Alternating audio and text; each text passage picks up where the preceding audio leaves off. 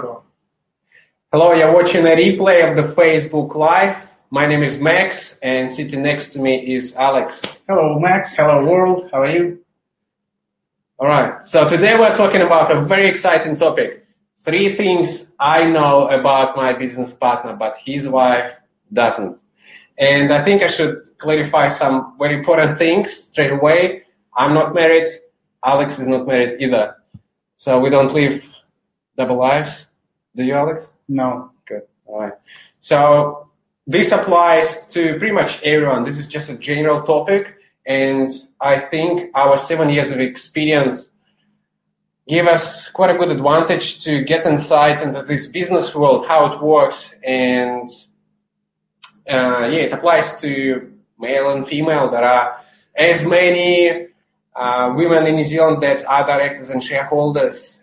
And we're going to talk about what it's like to be a director and a business owner. Exactly. Alex, Yeah. what are your ideas?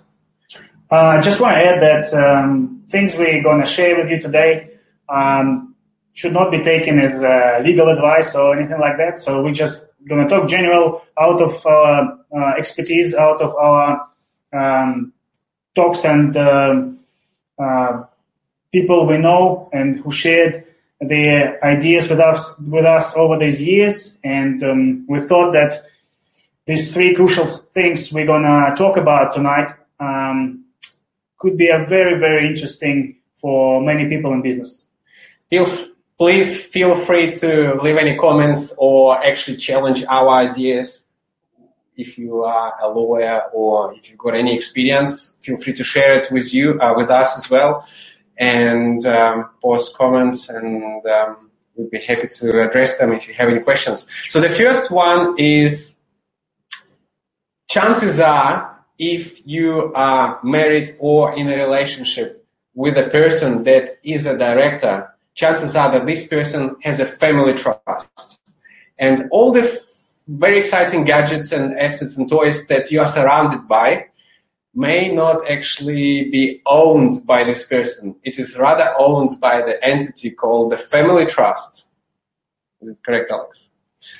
Yeah, um, it, it is. And um, you might discover a few very nasty surprises if things go south and your relationship sort of become, um, you guys become not so close anymore and decide to separate uh, with each other. So um, one very important thing to be to consider when you are uh, a spouse uh, of a business uh, of, a person in business is that he or she would have a, a business trust and all the assets will be um, shielded in uh, in that trust.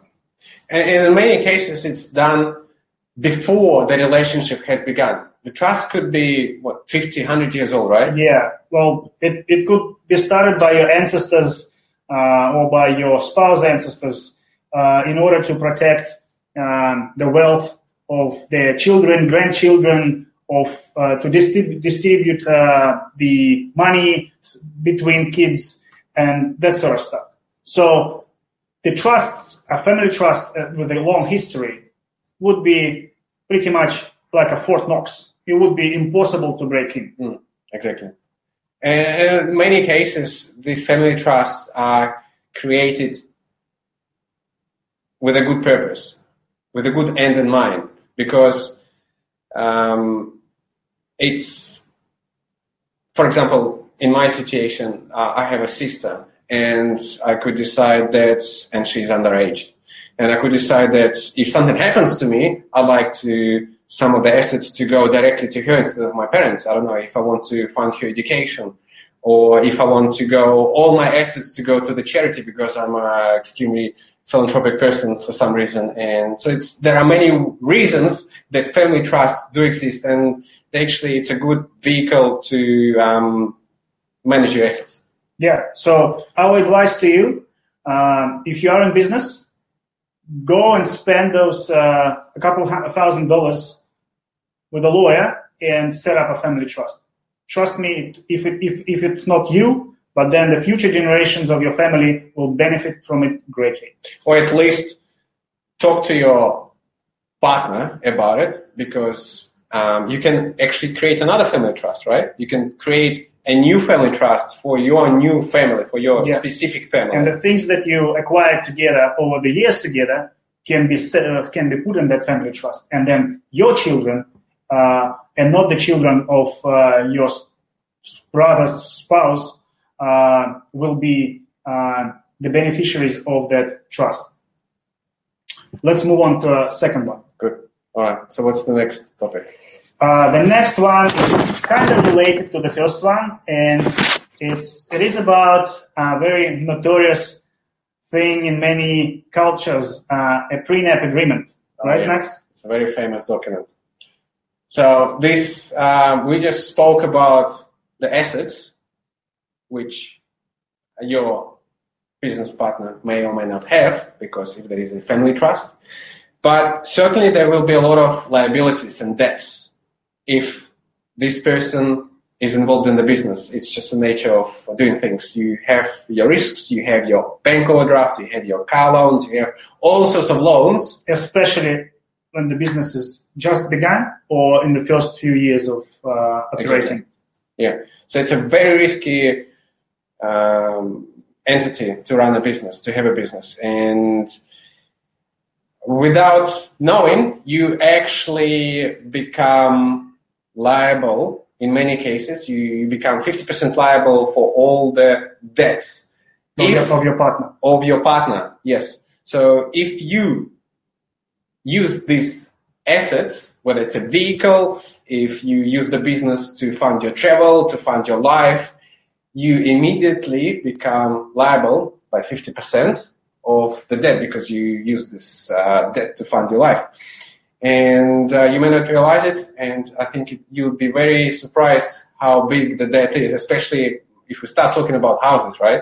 What the average house now in Auckland is uh, about one million bucks. Yeah, you, you might talk about your house specifically. Yes, so I have uh, I'm privileged enough to have one in uh, well, actually one, but um, uh, with the one, for example, for argument's sake, the one at West Harbour, if it's say one million bucks, and it's hundred percent funded by the other ventures, by the business or the other properties, and all of a sudden, if you get married to any other person that's got a one million dollars of debt, and you live in the house or you use this house for any kind of purpose, you become liable by 50%. You all of a sudden you are $500 less or $500 poor, $500,000 poor. Not, not that I believe something will happen to the property in the next, uh, in the near future, but that's another topic.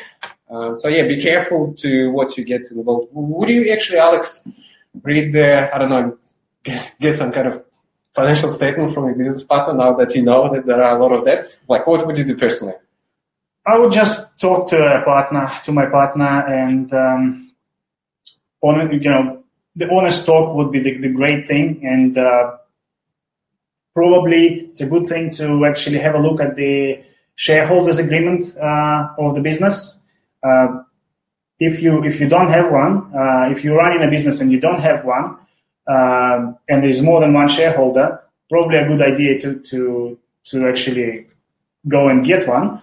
Um, so if you do, uh, just ask your partner to show it to you and uh, discuss it um, uh, in uh, in details. And things again, things there uh, which might be there could be surprising to you. And um, if you have questions, go and seek legal advice and uh, come prepared. And yeah, when you are ready to sign the prenup agreement, come prepared. So take your time.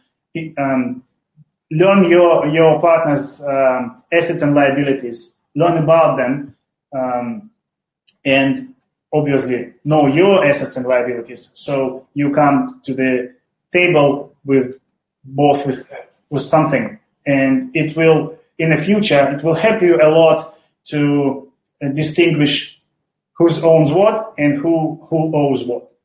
So yeah, basically, prenup agreement is is quite an important document where it can actually protect you personally from being liable by at least 50% of your partner's debts and Yeah. liabilities.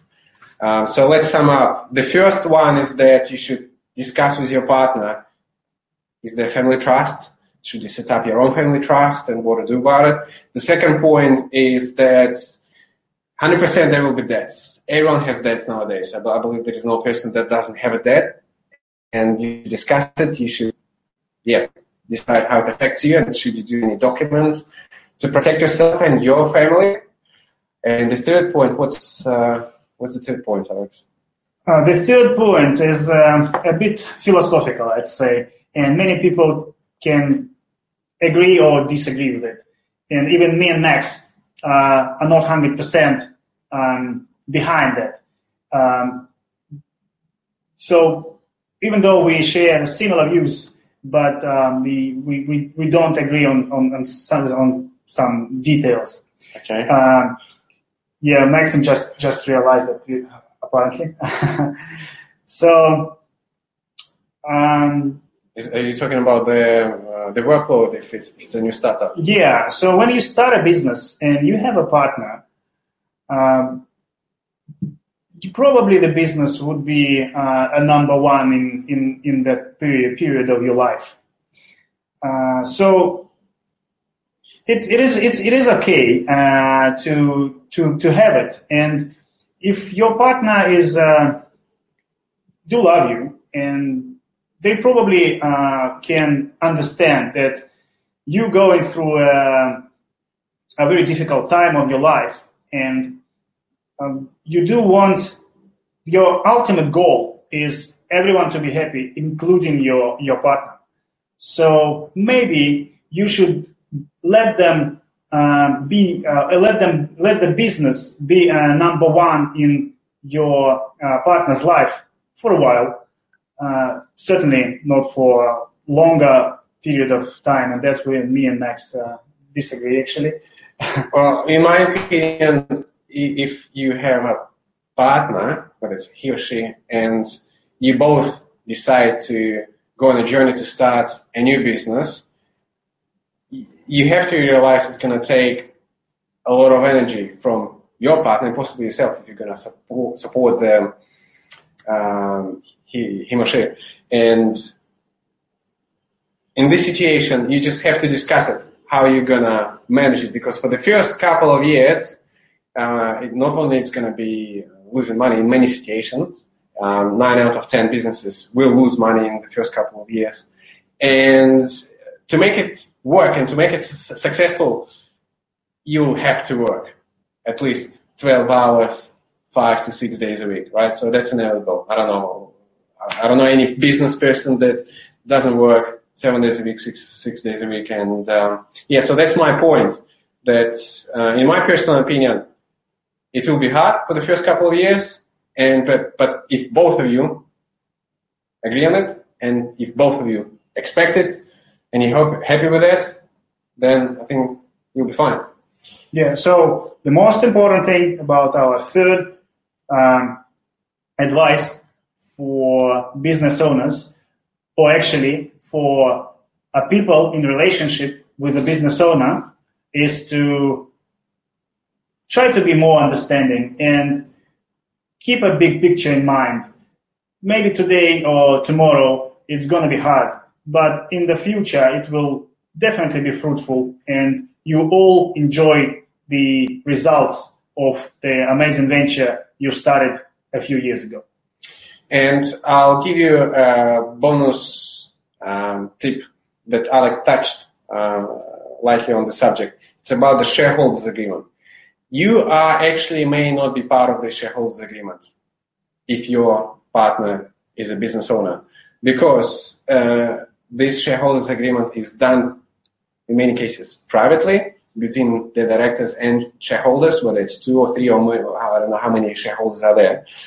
In this situation, the spouse may not be part of the business and may not have any active decisions in the future of the business. So if you want to be part of the business, you have to discuss it with your partner and make sure you sign the agreement and you are part of this agreement because you never know what happens to your business partner, and if you've got kids, you have to care for them. And I mean, you I mean most likely you will get a share of the business.